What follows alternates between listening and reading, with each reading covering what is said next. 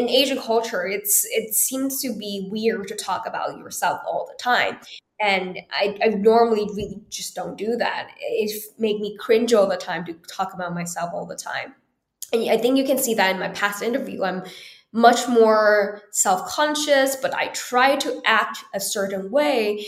Um, but now I, it's so natural because I work on it so hard, and I'm able to every time I pitch, I write down things I want to tweak. I write down the things I think I can go better, shorter, sweeter, um, but more impactful, um, and that is so helpful because anyone that you meet it's a new opportunity and if you're able to pitch that person um, to get to know that person for you for them to want to know you better um, in that short 30 second or 15 second it can be really really impactful Hey friends, I'm Gloria Chou, small business PR expert, award winning pitch writer, and your unofficial hype woman. Nothing makes me happier than seeing people get the recognition they deserve. And that starts with feeling more confident to go bigger with your message. So on this podcast, I will share with you the untraditional yet proven strategies for PR, marketing, and creating more opportunity in your business.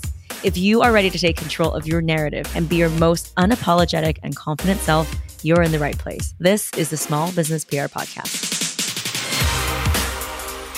All right, everyone, I'm so excited to welcome the one and only Sandy Lin. You might have seen her on Instagram, on TikTok, on all the platforms, but most importantly, she is a friend and valued member of our community. So, Sandy is a content creator. She is an angel investor, a TEDx speaker, multiple time founder. She actually founded her first company at the very young age of just 19 years old. And she's also an incredible member of our PR Starter Pack community.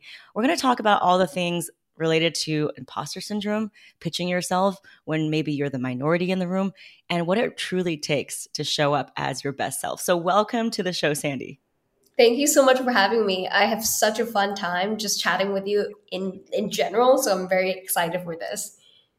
I think what's most inspiring about your story is, you know, out of all of the amazing things that you've done, you were kind of a you were an immigrant, like newly immigrated from Taiwan to the US. So you've always occupied rooms where you are the minority, whether it's non native English speaker or the youngest person in the room. So, my first question is how did you overcome that imposter syndrome and fear of, you know, not feeling ready to do something?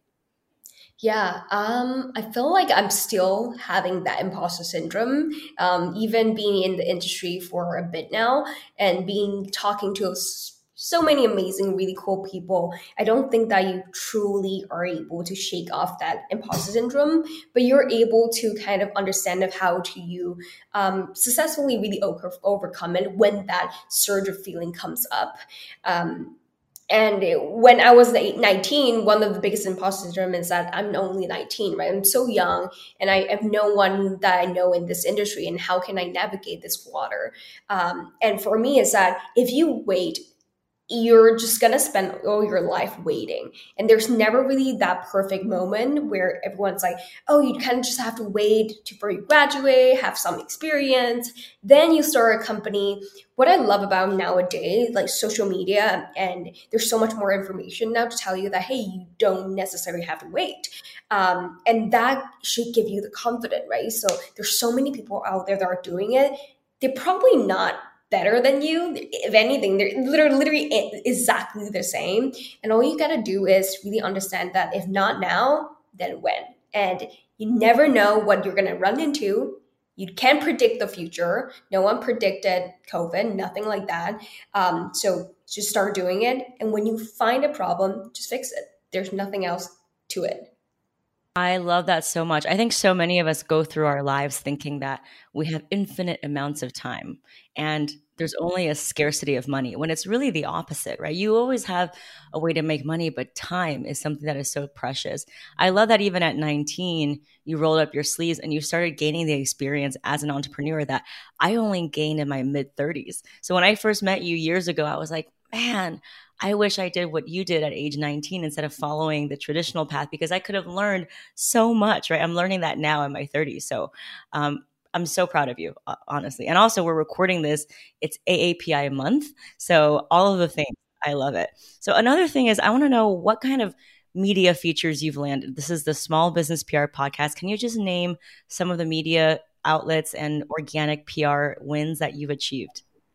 Yeah. So, well, I've I, I honestly don't keep track that much because mostly people do come to like come to me either podcast and things like that. Um, more notable one, um, I was in well, TEDx and I was able to be very fortunate to talk to a bunch of really young people and try to inspire them. Um, influenced, um, influenced, I don't even know the name anymore.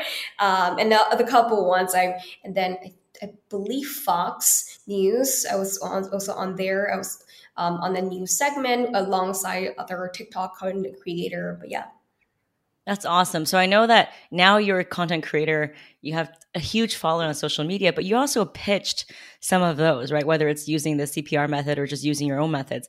So can you talk a little bit about the lessons you've learned about doing your own PR? Because I think a lot of people think you either need to hire an agency to do it for you or you need to be a multi-million dollar a VC backed company in order to secure those opportunities.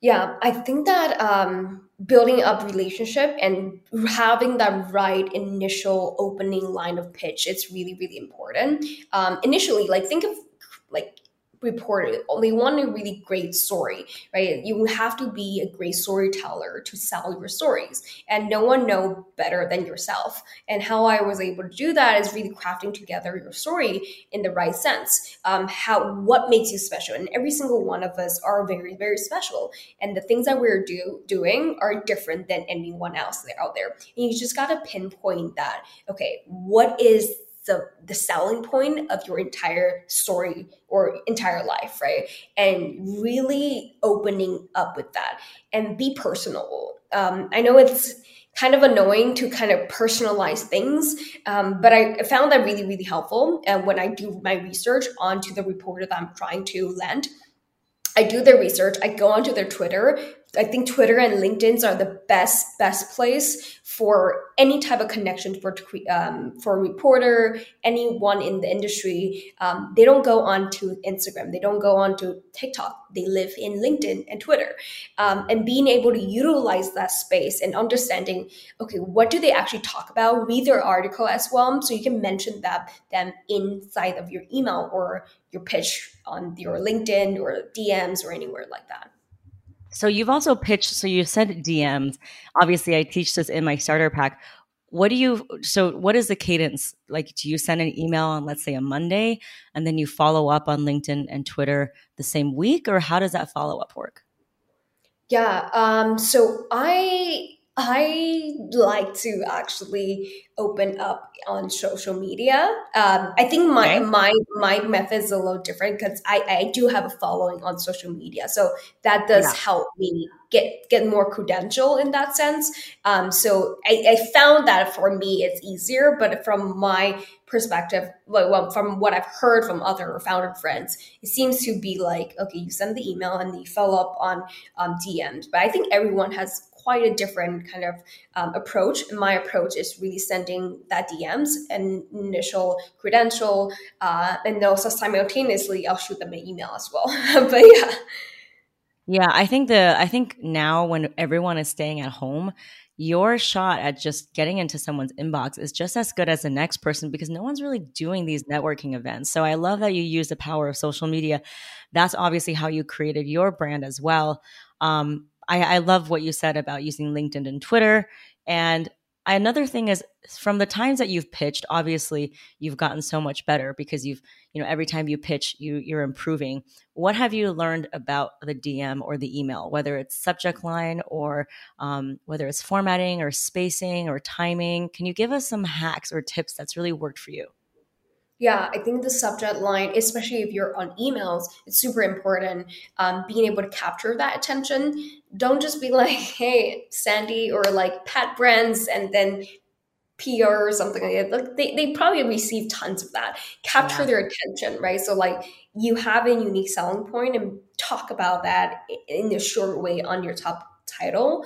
Um, and my opening line would always be like kind of give give myself a credential, um, and also I immediately jump to um, how I get to know their project. Um, just because like I think that people want to feel like okay, how are you going to benefit me as a reporter? So I immediately give them that, and I also showcase that I understand what the work that they're doing and then later on i go and list out okay what i do and kind of make it easy for them to see how can they formulate a story based off of like the topic that I already talk about. Um, so that's kind of my my strategies. And also keeping it short and sweet is like my method. No one really read like super super long email anymore. Um, obviously i think the second email can be a little longer if you guys are trying to get deeper into like detailing. But uh, um, i generally keep it pretty short and sweet. And in terms of DM, I kind of follow the same format. I just make it um, shorter and sweeter, and that's it. I love that. I always say, and, and I and I know you know this because we've been on many different talks, is it takes a lot more skill and effort to say something in a shorter amount of sentences because it means that you've actually honed your pitch, you've actually worked on it. A lot of times when I'm working with founders, their first stab at the draft is really long. But trust me, and, and I know you know this, is knowing your elevator pitch, right? That is probably the 20% of activities that's going to cause 80% of your growth, right? If you know how to pitch, you know how to get someone's attention immediately. I don't care if it's for a podcast or media opportunity, but even for partnerships, it's so important. So for anyone that's listening, you know, don't think that this is something that you can just put off to the side. Like you need to practice your pitch today. And you were able to practice it even before you fully launched, right? So can you talk to me about timing because I think a lot of founders think, well, I'm still not sure about my product or I'm in stealth mode. I'm not ready to pitch my website. So, all of these like what ifs. Um, how did you decide when it was the right time to pitch? I felt I always can pitch earlier um, than expected, so you can can get that practice. Um, I have a strategy where I, I list out a, a, a, list of like people that I do want to pitch, and um, whether that be investor, whether that be a reporter, anyone that I'm trying to get onto list. Um, the first few, um, maybe a month before or two months before, I will pitch to the ones that kind of doesn't really matter if I get onto their radar or not to practice my pitch and see how much I get. Then I get better throughout the times, um, and throughout the times, um, the pitch get more important because that those people are the more important people that I I hate that word, more important, but like more relevant to my market people that I want to pitch in. Um, and um, so that that's kind of my the way that I kind of strategize strategize, strategize everything. But wait, I kind of forgot your initial questions. I kind of went on a tangent. Well, I, ju- I just love talking to you, so I could talk about any of this all day. But let's let's pivot a little bit more because I know you talked about Instagram and video content, right? What if someone makes like a body butter or a skincare cream? Can you just forward like a reel or something like that to the journalist in the DM so they can visually see the product that you're making, or you you don't do that? I would give them a. I don't do that. I I, I don't do that. Um, I, will give them an opening, um, my initial pitch, mm-hmm. and then get the conversation starting, and then I'll do that because they will for sure go onto your page and check. Um, and yeah. it's a habit, right? So like when when they do open your inbox, in like intent, like innately, like people will check who you are onto your profile and they will see what you're doing on your reels. Um, but obviously if you're pitching on a email and you're linking something i think it would be really beneficial to link a popular reels or popular photos that you have created on social media to kind of establish that credential yeah, I agree. I always believe in hyperlinks because when you put attachments, it can trigger their spam filter. And I do agree that it's it's about using the platform that they're on. So a lot of the hard news, you know, the hard news journalists, they do use LinkedIn and Twitter, but for a lot of the um, lifestyle and beauty journalists, Instagram actually is kind of where they are. Obviously, you want to do your research, like you said. Uh, another thing is, let's say you pitch to somebody, right? And they said, okay, they're interested but then it kind of goes nowhere. How do you kind of keep fostering that so that you actually get the interview so that it can get published?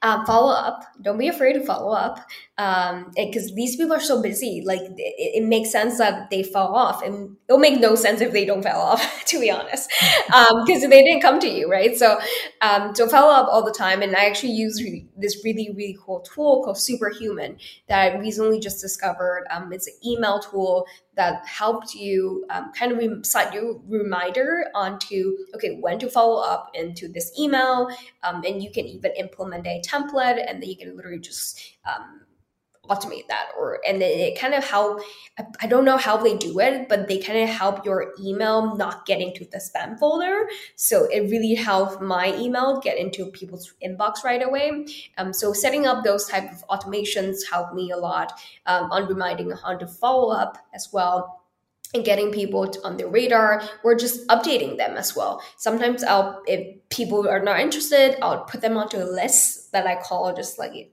monthly or bi-weekly, bi-monthly update list. And I'll kind of update them on what I do in general. Um, and sometimes that's how I get more investor and how I get more reporter to want to talk to me. Yeah, I love it. I think having a system is so important. And we're actually migrating the PR Starter Pack database into like a searchable SaaS software. So you'll be able to export like your custom. I know when you joined, it was like, you know, still ex- Excel spreadsheets, but yeah, it's, it's definitely having a, a follow up and it's not rocket science. You literally can schedule send, let's say on a Sunday, batch them and then send them on a Monday, Tuesday, or Wednesday around eight or nine. So that way you're at the top of their inbox. So that's just a little hack and make sure that you always, and Sandy, you know this, is have a way to track your open rates so that you know if they're reading it or not, right? A lot of people are like, well, they're not responding, they don't like my pitch. And it's like, well, they haven't even opened it yet. So that's what that's where I think the DM is really powerful. And now I know you've done a TED talk as well. You you do a lot of speaking. Have you found um, that the same method for pitching media also works for those opportunities? Um, I, I, I think it's about the same, but it um, in terms of speakings, it's really about building that relationship up. Um, and if you're able to get someone in your network that under like can get to this person, I think warm intro in like speaking gigs is even more helpful. Um, but if you are not able to, I'd say it, about the same method, but talk more about your story and selling point. I think that's um, even more helpful. Yeah. Yeah, I love that. So now you have all of these media opportunities. How do you keep them still working for you even after it's published? Like, do you showcase them somewhere? Do you bring them up in an investor meeting? How do you keep making that media keep having that ROI for you? Oh yeah, definitely. Like you put them on your website, put them on your LinkedIn, um, put them anywhere you want to put them to showcase your credential. Like if you are a business owner um, and you have a landing page, put that on your landing page to show that hey, like this is not just like a random product. We have a stamp, which is a PR stamp on it. Um, and if you got onto a TV segment or something like that, embed that, send out an email blast about that to notify your followers or repost that clips onto your IG Reels, onto your TikTok, somewhere to recycle it. And if you are raising money, that's even better. Um, you're able to put that into your pitch deck and just showcase that, hey, like we have credential and we're just, we're, we are a feature somewhere, you know? Yeah. And do you feel like, because now you're raising and you've been a startup founder, do you find that media opportunities, they do help with investor attention? I think that it does uh, with the right publications um, mm-hmm. because of VC, they are more they're more selective and um, mm. honestly yeah, yeah, yes and no. Like sometimes they they do care and sometimes it doesn't care. If you are able to get onto like forbes or business insiders um, tedx or something like that that can really help you showcase your credential um, that high profile like top tier media then that really help. How has how has pitching the media and getting interviewed help you clarify your own narrative and your own message?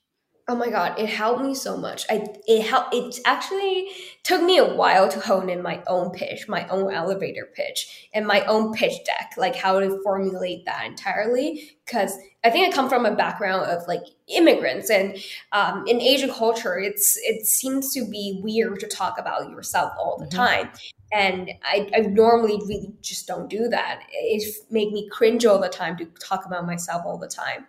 And i think you can see that in my past interview. I'm much more self conscious, but I try to act a certain way. Um, but now I, it's so natural because I work on it so hard, and I'm able to every time I pitch, I write down things I want to tweak, I write down the things I think I can go better, shorter, sweeter, um, but more impactful, um, and that is so helpful because anyone that you meet it's a new opportunity. And if you're able to pitch that person, um, to get to know that person for you for them to want to know you better um, in that short 30 second or 15 second it can be really yes. really impactful I love that so much. So tell me a little bit now, the sand, you know, obviously we met a few years ago. Now you found a different company. Where are you now in terms of like the like the stories that you want to tell about yourself, right? Like so what what kind of opportunities are you pitching and what do you want to highlight? Yeah. Um in general, I want to highlight that um, this is if I'm not pitching my company, I'm just pitching myself. This will be the, something that I want to highlight. Um, if there's no way that you, so everyone can do anything that they want. I think that's so tacky and it's so overdone and oversaid. But I really do feel that in the way that I've seen so many people in different stages in their career and even the software engineer in Google, they have so much in like experience that you wouldn't even believe. They're doubting themselves and they think that they are able becoming a startup founders and being able to see that, I'm like, wow, that's crazy because you have so much experience, but you just don't understand it. And I want to position myself in helping people to discover that potential and also overcoming the the fear of uh, potentially imposter syndromes and being an imposter because that's something that I feel really, really deeply in. Um, but yeah. I, I love that so much that you are such a ray of light, making other people's light shine brighter. So thank you for thank you for being here.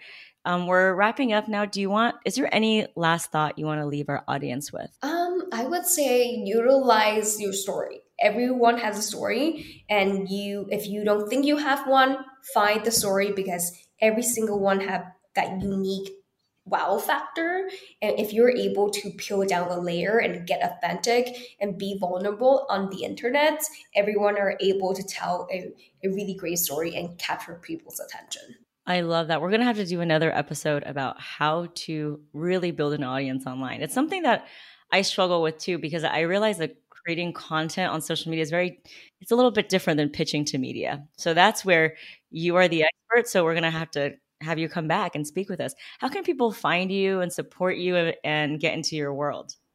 Yeah, um, I'm on TikTok, Instagram, Twitter, LinkedIn. Everywhere is by Sandy Lin, so it's super easy. I used to have so many different handles, but now I just make it easy. Yes, I cannot wait for people to reach out to you and see the amazing content that you create. Thank you for being here, Sandy.